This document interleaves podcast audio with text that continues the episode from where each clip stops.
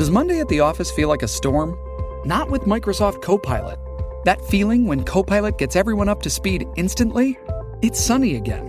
When Copilot simplifies complex data so your teams can act, that sun's shining on a beach. And when Copilot uncovers hidden insights, you're on that beach with your people and you find buried treasure. That's Microsoft Copilot. Learn more at Microsoft.com/slash AI for all. Why take one vacation with the family when you could take all of them? With Royal Caribbean, you don't just go to the beach. You visit a private island and race down the tallest water slide in North America.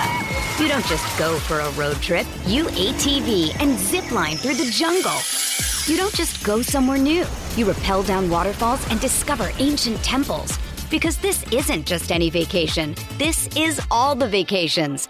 Come seek the Royal Caribbean. Ships Registry Bahamas. It's only a kick, a jump, a block. It's only a serve. It's only a tackle, a run. It's only for the fans. After all, it's only pressure. You got this. Adidas.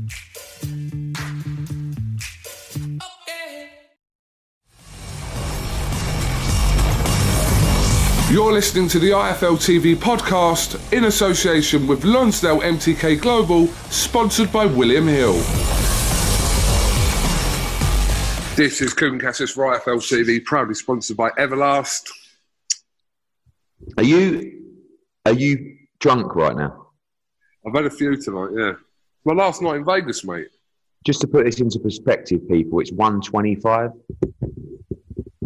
a.m. in Vegas, and Kugan's been out at pool parties, all sorts.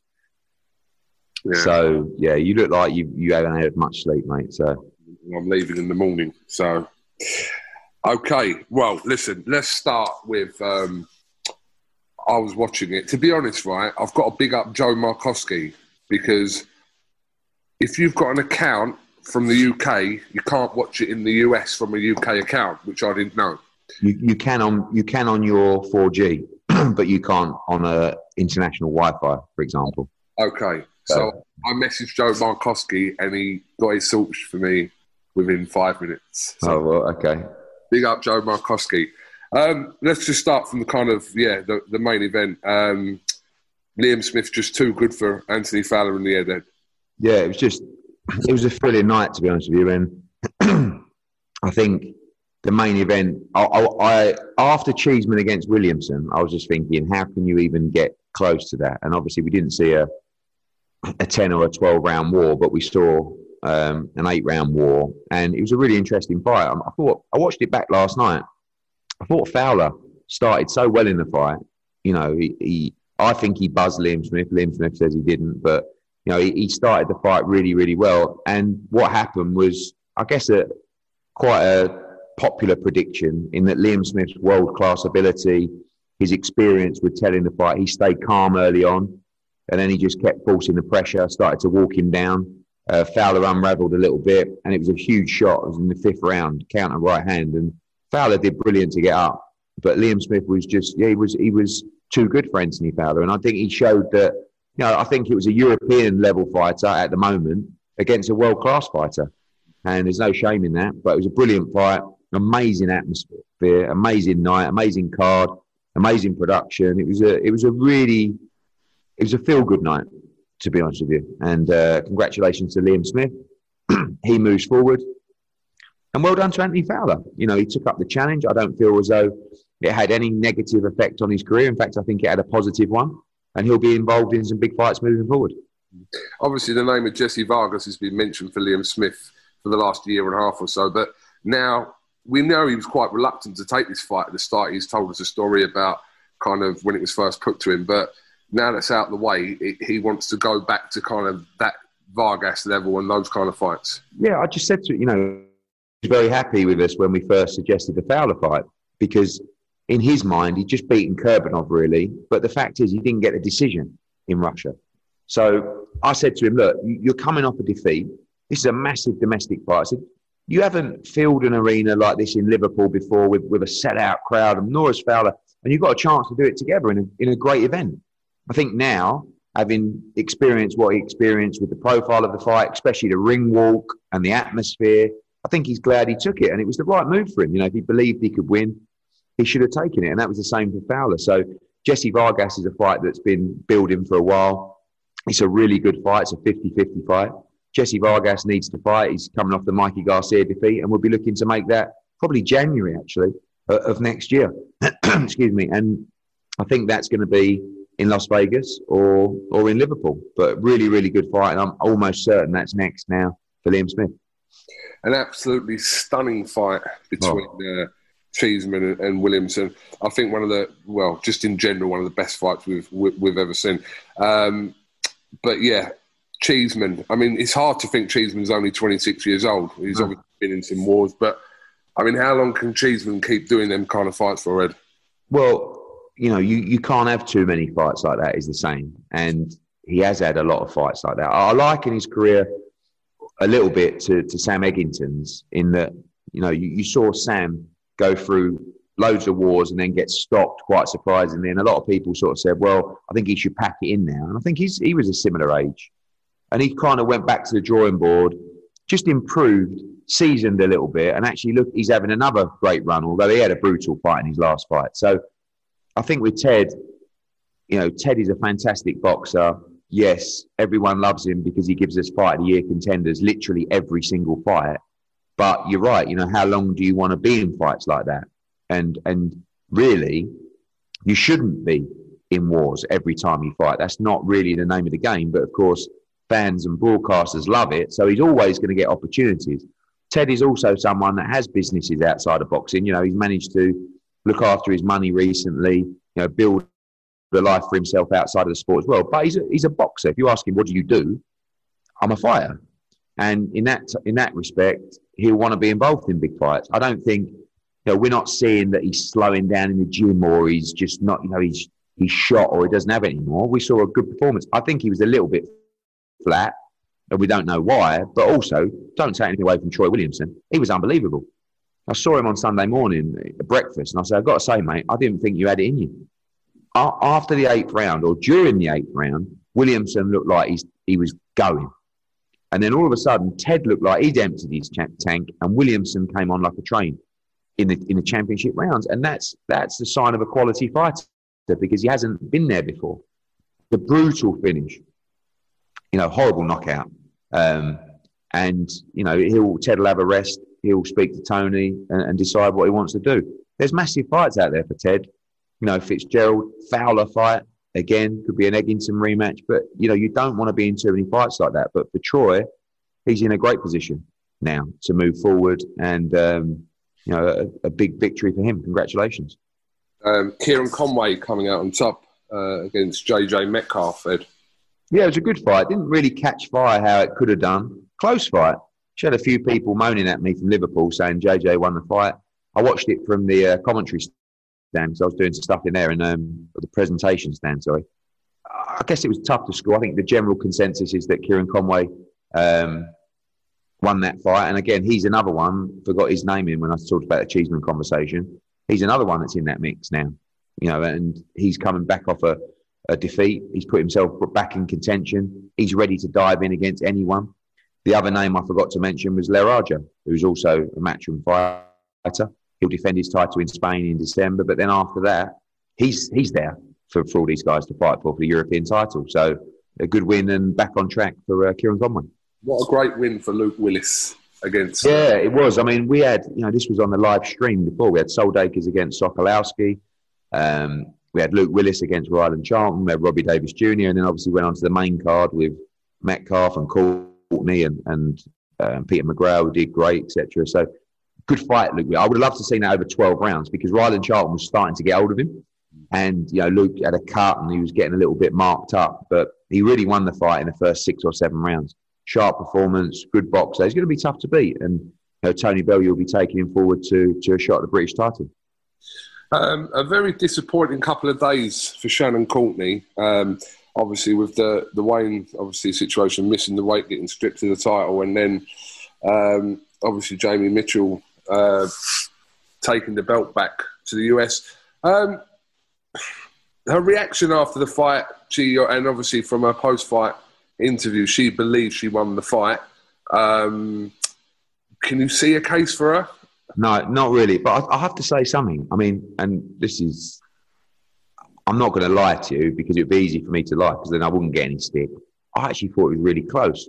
And after the fight, I was sitting there thinking, oh, I don't, don't really know who's going to get it here. Then I went on my phone, and I know some people love her, some people don't like her, etc. But anyway, like pundits or fighters or you know respectable people who weren't biased had Mitchell winning unanimously, like not even close. I was like, oh. And then obviously the decision came, and she looked surprised. I have to watch the fight back because I was clearly wrong.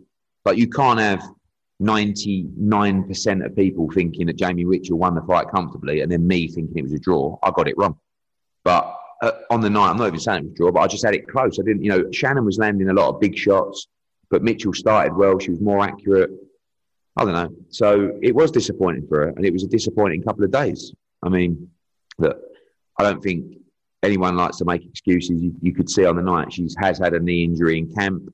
Um, she had her issues making weight. The whole thing was a bit of a disaster for her, to be honest with you. Even been fighting it, if really, or that's up to them. You know, I don't. I'm not a doctor, but ultimately, herself and Adam Booth made the decision to fight. Should they have fought? Fought?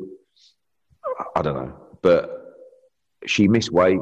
She lost her belt on the scales, and she lost the fight. So basically, couldn't have gone much worse for last week. Um, but you have to bounce back from it. The only good thing to come out of it is, is that we have a new world champion rather than a vacant belt. Because I think if Shannon would have won, the belt goes vacant, she probably would have come back and fought for it again. Now she will get a chance to fight for it again, but against Jamie Mitchell, and she's a big outsider in the fight. But if she wins, if she goes and beats Jamie Mitchell, then congratulations to her, and she deserves to be world champion again. Ed, how does the rematch situation work then if you've been stripped to the title? I don't understand that. How does that work? Um, it's just within the contract. The, the, a lot of rematch clauses, and I know we get stick for rematch clauses, but I think everybody who understands the business knows that when you fight, you get an opportunity to fight out of nowhere for a vacant world title, then the promoter will have options on you to put you in a further fight. And in this case, it is the rematch with Shannon Courtenay, regardless of the belts, actually. And, and that's an interesting one for people to understand about rematch clauses and you know unified or mandatory superseding. Ultimately rematch clauses supersede everything contractually um, in, in most cases. And governing bodies won't always agree with that. But this is just a simple case where right now um, jamie mitchell was plucked out of a world rankings was in no position, you know, no mandatory position to fight for a world title. And a promoter would say, you know, you do this fight, and if you win, there's a further option at, you know, much greater money than obviously you've just made for further fights. And that further fight will be a Shannon Courtenay rematch.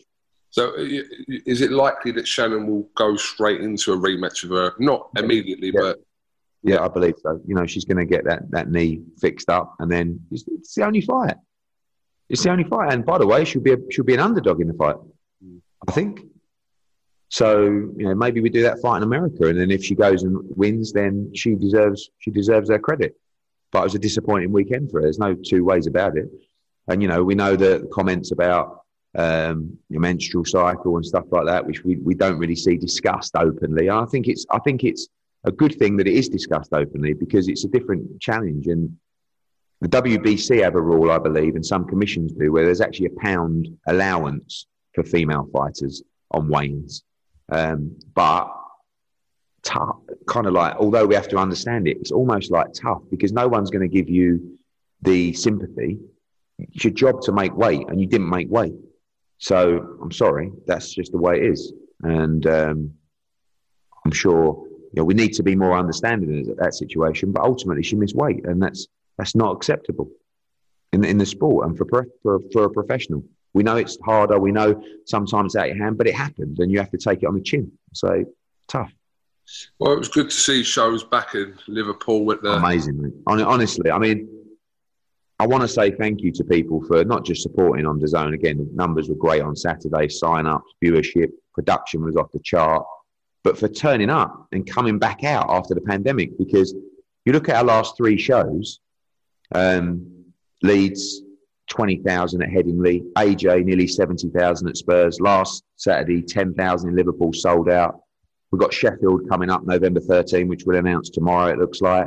That'll be banged out as well. And it's, it's so good to see people coming back in their numbers. And the atmosphere on Saturday was brilliant, and the show couldn't have been better. And it's, it's a great feeling when people were saying that was a, that, what an amazing show because ultimately that's how we're, we're judged and hopefully we can keep delivering that on the zone.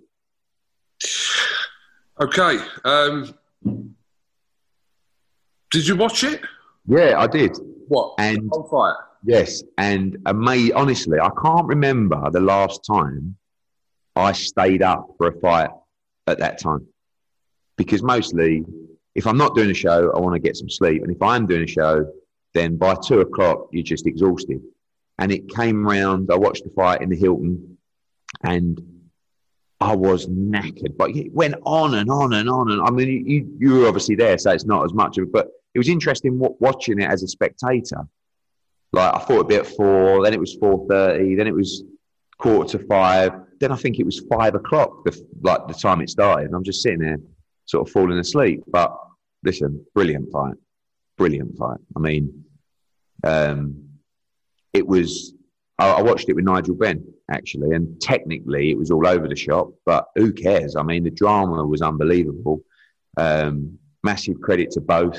You've obviously been on the ground there. Doesn't seem that Wilder's giving any credit the other way, but is what it is. They both do deserve credit, but um, I just Fury's really good. I, Wilder looked hypnotized before, like in the ring before the fight. And after two rounds, he couldn't stand up. Three rounds, like again. And obviously, he went down uh, after two or three rounds. Like, he started the first round quite good, working the body nice, but he looked petrified and exhausted before the fight had even taken place. And this is the same thing that happened to him in the, in the second fight. Um, and after three rounds, he couldn't stand up. And I thought, oh, this is it's all over now. Fury's just going to stop him. But then obviously come back with the equaliser, big right hand, knocked Fury down.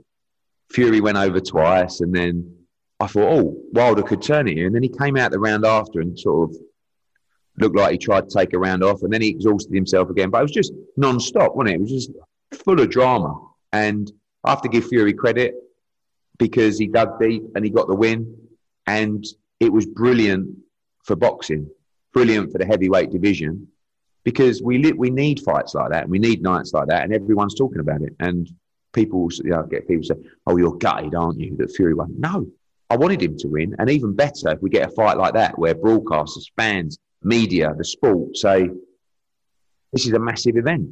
So you've got, you know, within the last three or four weeks, you've had two big heavyweight fights, and that was right up there with, with what I think it's fight of the year so far, and it was one of the great heavyweight fights in the end. And you know, as I said, technically it was a bit all over the shop, but who cares? It was thrilling.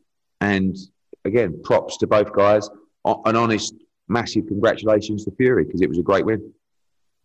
What, uh, what now for, for Wilder, in your opinion, Ed? It's, he's in a difficult situation, though, isn't he? Uh, He'll still be in big fights. He could. Really, I mean, look, why take one vacation with the family when you could take all of them? With Royal Caribbean, you don't just go to the beach. You visit a private island and race down the tallest water slide in North America. You don't just go for a road trip. You ATV and zip line through the jungle. You don't just go somewhere new. You rappel down waterfalls and discover ancient temples. Because this isn't just any vacation. This is all the vacations. Come seek the Royal Caribbean. Ships Registry Bahamas yeah, I feel that Deontay Wilder's credibility before Saturday was was on the floor. Like, I mean, one he came out, I mean, he got he got absolutely brutalised in the last fight, and he was full of excuses. And I, I think his credibility was was shot to pieces. Now, I think his credibility's gone through the roof because although he looked like he his tank was empty after two rounds, mate, he's stuck in there. I mean, in any normal situation, I feel like the corner would have pulled him out. But you know, with what happened last time, he's obviously they've had that conversation and said, "I ain't getting pulled out." So he could not even stand up, and he kept going.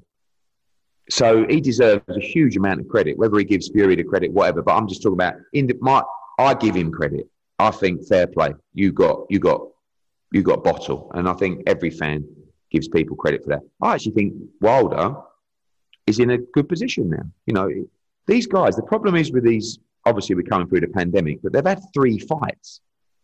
So you look at it and you say Deontay Wilder has lost to one man in the last. How long's it been? Three years? Two and a half years? This whole thing's been going on.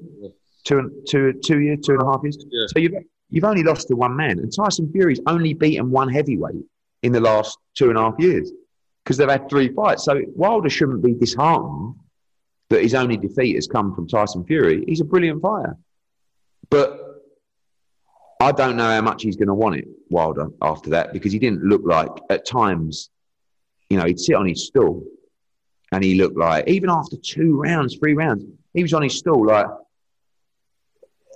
I- so I don't know whether, I just think his Fury just got his number mentally and he, he absolutely terrorizes him mentally and emotionally.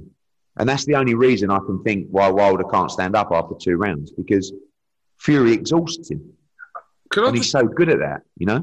Ed, can I Um, but Go on. Go on. I, I spoke to Malik Scott, I don't know if it's your. Malik Scott about that, about after two rounds, you know, how comes he looked really kind of exhausted and tired. He said that that's just how he is. Like he's like that inspiring. That's how he is. This is what Malik Scott said to me today in an interview. That that isn't a gauge of his tiredness or exhaustion or whatever. I mean, I'm just letting you know what Malik Scott Yeah, said. look, but it's he, he couldn't stand up. I mean, more than two. I think three rounds, like what it was worse, but he his legs were gone after three rounds, and it was only his heart and his power that kept him in the fight. And obviously, it, Fury with a great shot, he went down twice. Second one was a nothing knockdown, but Fury was still all over the place. And he, by the way, Fury showed great bottle and heart to come back in that round. But Wilder could not stand up. He was exhausted after three rounds, and that, that's not normal. That's not normal. You can't, you know, some some heavyweights have got better tanks. Than, hey, Fury's tanks exceptional, um, but that's you know, you can't just say, oh, that's just how he is, because you can't have a championship fight at any kind of pace if you can't stand up after three rounds. But it was like I said, his heart and his his power kept him in the fight and, and, and nearly swung the fight at one stage. So you have to give him credit. And um, you know, that little spell was it. When did he go down? Third round or fourth round? if I remember. And then Fury went there. That was a great couple of rounds. I mean, it was just all over the place, but unbelievable drama. So, implications now. So, this 30 day period is irrelevant, isn't it? Because you're, you've exercised your uh, right for the rematch with Alexander Usyk. Ed? Um, I think the situation's pretty clear, really. I mean, obviously, on Saturday, we all knew we were doing a rematch anyway, but on Saturday, we officially exercised that in writing. K2 came back and said, Great, let's get it on, start planning for the rematch. Um, and Dillian Whyte is the mandatory for Tyson Fury, and that will be called in 30 days' time. So, obviously, Dillian's got a massive fight coming up at the O2 against Otto Wallin, but he's, you know, he's a mandatory challenger for Tyson Fury, and um, it's a brilliant fight. Brilliant fight. I mean, I'd love to see Tyson fight back in the UK. I think he hasn't boxed in the UK for I don't know three years or more, four years. I don't know, but it's just a huge fight for the division, and you got to give Dillian credit for going in. You know, obviously fought Povetkin before, had to come back and win that rematch. Um, now he goes in in another really tough fight against Otto Wallin, and he's ready to make a statement on October 30th and, and move forward and fight Tyson Fury. So, okay, just give me a timeline of this. So, obviously, Dillian's fight is in three weeks' time. So, Mhm. Um, this isn't like the right to be the man. It's not. This isn't applied to Otto. No, he's already he's man. No, no, he's mandatory now. Yeah, the main thing is, is they have to give Fury these thirty days, is what, what they've said in their statement. They don't. They shouldn't do the thirty days because contractually, Tyson Fury can't fight Alexander Usyk. Okay, so there's no point having that thirty days, in my opinion. But it is what it is, and but they should be ordering, and well, they should have ordered the Dillian Whyte mandatory ages ago, but they should be ordering it now really. But if we have to wait 30 days, then so be it. Um, and then, you know, Dillian get the job done at the O2. Ed, lost you. Hello? Hello? Yeah, yeah. Go on. Is it my one? Mine says all right. Go on. Yeah, carry on. Yeah, and then we get a massive fight uh, between two Brits for, for the WBC and Ring Magazine title. So I don't see why Tyson wouldn't want to fight Dillian Whyte. It's a huge payday. It's a massive event. And then, you know, the winner of that fight can go and fight the winner of AJ against Usyk. Give give me another situation where that fight might not take place in regards to the belt. Like, could Fury's status change belt wise? No, the, the WBC statement was quite clear that the winner of Fury against Wilder has to fight the interim world champion, Dillian Whyte. Like, and Fury won't. If Fury becomes franchise champion, we can't do the undisputed fight. Yeah. So, but, and if AJ's fighting Usyk in February or March, Fury's going to take a fight. So who else is there? Mm. Not being funny. Let's like, as fans, we should be saying, we should be calling for that fight. 100%. Fury against. Don't you think? Fury against Whyte. Imagine the build-up. Imagine the fight. Does mm, well over a million pay-per-view buys. Sells out a stadium. Right? It's huge. And Tyson Fury will, will believe he wins that fight. It's not like he's scared of Dillian Whyte or anything like that. So with AJ fighting Usyk, what other fight do you want to see Tyson Fury? Do you agree? I mean, agree. Love to see that fight. Love that is the fight. That is the fight. So let's see it, and um, and then we can hopefully AJ beats Usyk, and then the winner of Whyte against Fury fights the winner of that fight. It's pretty straightforward. Um, so you know, another brilliant fight. Heavyweight division is on fire right now. I mean, we saw some decent fights on that undercard as well. I thought were quite exciting. Shout out to Kownacki for his balls in that fight. I mean, he got absolutely battered by Helenius. He just wouldn't stop, wouldn't stop. And um, also Frank Sanchez and Eddie Reynoso, good win. Plus, you had AJ against Usyk. Then you had Fury against Wilder three. Now you've got Dillian Whyte against Otto Wallin in, in three weeks at the O2. It's a massive time for the division. So, you know, I think it's exciting. And it's not, it's not, you know, shouting anyone else. It just sounds pretty obvious, isn't it? Dillian Whyte's your mandatory. It's a massive fight. It's the biggest fight out there for Tyson Fury right now, away from AJ and Usyk, by a mile. So let's get it on. One more question about that. When that is called, uh, Dillian Whyte obviously come through that Otto Wallin fight? What is the time period that that fight has to take place in? That's to be determined. It's the next fight. Okay. It's the next fight. So it'll be normally it's 90 days from purse bids. So, but I don't think we need a purse bid. I think we can get a deal done with that fight. Um, you know, we, we, we don't have the problem anymore of Sky, BT, won't, you know, what's the big drive? We just, wherever that fight makes sense, we can move forward. Obviously, the zone globally, you've got BT as well. And what, I mean, it's, it's, it's a, it's a brilliant fight. So let's, let's get the job done at the O2 uh, on October 30th and move forward and make another brilliant heavyweight fight. Um, Teofimo Lopez and uh, George Kambosos. What, what, what's the likely date for that, Ed?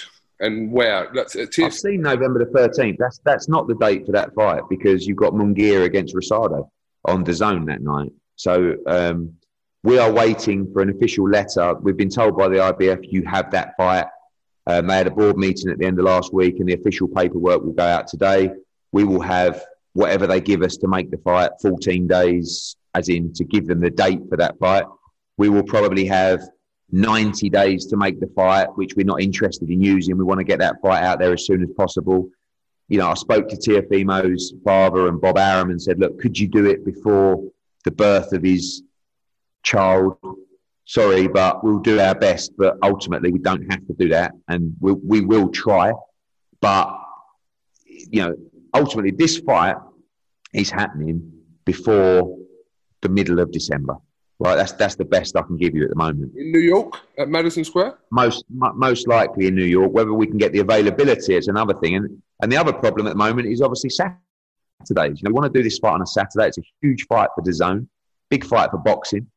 And really, when you look at the Saturdays, you know, November the 13th is Munguia. Um, November the 20th is Porter against uh, Crawford. November the 27th is Thanksgiving weekend. I've seen rumours about Ryan Garcia going that weekend. And then you've got the 4th and the 11th of December. Now, the 11th is supposed to be Lomachenko, but that's okay. We'd go up against that. The 4th, I, I think he's free at the moment. Gervonta Davis goes on the 5th, but Devin Haney is supposed to be going on the 4th. So, you know, when you look at that run coming up on the zone, you've got Mikey Garcia this weekend. You've got Munguia against Rosado. You've got our World Championship triple header with Demetrius Andrade, Nurmagomedov, and Julio Cesar Martinez and Kali Reis. Then you've got what looks like a Ryan Garcia date. I guess they'll announce soon. Then you've got Devin Haney fight, which will be announced soon. You've got Lopez against Kambosos. This is an unbelievable run coming up. We just got to get the scheduling right, and and we plan to do that this week. By the end of this week, we will have a date and venue confirmed for Teofimo Lopez, and we will do everything we can to work around, you know, the, the team's requests. But ultimately, it needs to work for, for us and our broadcaster, and and and building the right fight. You know, I said to uh, Tio's dad, "We're going to show you an event you've never seen before." So give us the opportunity to do that. Your, your show you're going to announce in Sheffield, uh, we're assuming this is to do with Kid Galahad, yes? Yes, yeah. Kid Galahad will headline that first defence. Co main event with Terri Harper, back to the ring after being over a year out. Um, Chris Billam-Smith will also defend his European title on the card. Uh, Hopey Price, big fight for Dante Dixon as well. Lo- loads of other fights to be added on that card, and we'll announce that probably tomorrow but Wednesday at the latest. So Sheffield, November 13th, book it in the diary, and tickets will be announced this week. How many UK shows have you got left in the year? We're doing November the 13th and we're doing December the 18th. So there are two UK. Four left in the year. Sorry? Two more. two well so three more with with Dillian Whyte. Oh, Dillian Whyte. Sorry, sorry. Yeah. Three. So we've got October 30th, Dillian Whyte against Wallin. November 13th, Kid Galahad in Sheffield. December 18th, um, with Chisora against Parker, plus mixed in with Garcia, Demetrius Andrade show. This, I'm talking about for DAZN customers. Jaime Munguia, Ryan Garcia show, Teofimo Lopez against George Kambosos, Devin Haney, etc. So yeah, I think I think we've got another plus Italy and Spain, five, three, 12 shows to go before the end of the year, something like that, and Mexico as well. So. What date are you looking at for Devin Haney? Well, we've got the fourth and the eleventh, the two the, the Saturdays effectively in in uh, December. Devin Haney was supposed to go on the fourth. We just want to work out. We'd love to go Lopez, Garcia, Haney, or Haney, Garcia. Well, those three, we'd love to go back to back over three weeks because it's the cream of the lightweight division. So again, just got to sort the scheduling, make it most effective as possible for our broadcaster. Is your card done now for the 30th? Have you got to add anything to that? No, no, no, no. We got we got three three or four fights still to be added, or more. I think five fights will be announced this week for October 30th. Okay. And 18th, when are you announcing the rest of that card? December. for December. Well, you got we got ten weeks to go, so I would say that card, that card will blow your mind. December eighteenth, um, and that will be announced probably realistically next week. I think the full card, and we'll go on sale as well. The key this week is get Sheffield up and running, finalise October thirtieth card, and then we'll move on to finalise December eighteenth and make an announcement on that card as well. Okay. Um, so you're off to Fresno this week. on Wednesday, yeah. Mikey Garcia, uh, Soto against Gonzalez, Brock Jarvis, our Australian superstar, uh, Jesse Rodriguez, Diego Pacheco, Marc Castro, Khalil Coe. Big fight out there outdoors. And then next week, we've got a week off, no show. You look over the moon. Okay. Well, listen, You're going to be a, you're going to be a write off this week. mate, I'm, I'm in Newcastle this week. What for? Oh, yeah, yeah, yeah, yeah. Um, you're going to be tired, mate. You're going to be tired. I'm, I'm ready to rock and roll, mate. Um, well, listen, I appreciate your time this All Monday. right, mate. Thank you very much. And Thank you all. being, Thank you for your support. Thank you for coming to Liverpool on Saturday, not you. Uh, and thank you for um, tuning in. We're, we're, on, we're on great momentum. So is boxing. Keep supporting all boxing. And we'll see you very soon. Eddie Hearn, thank you very much for talking to IFL TV. And uh, yeah, Raza will be in Fresno. He'll catch up with you there. Thanks for listening to the IFL TV podcast, sponsored by William Hill in association with Lonsdale MTK Global. Sports Social Podcast Network.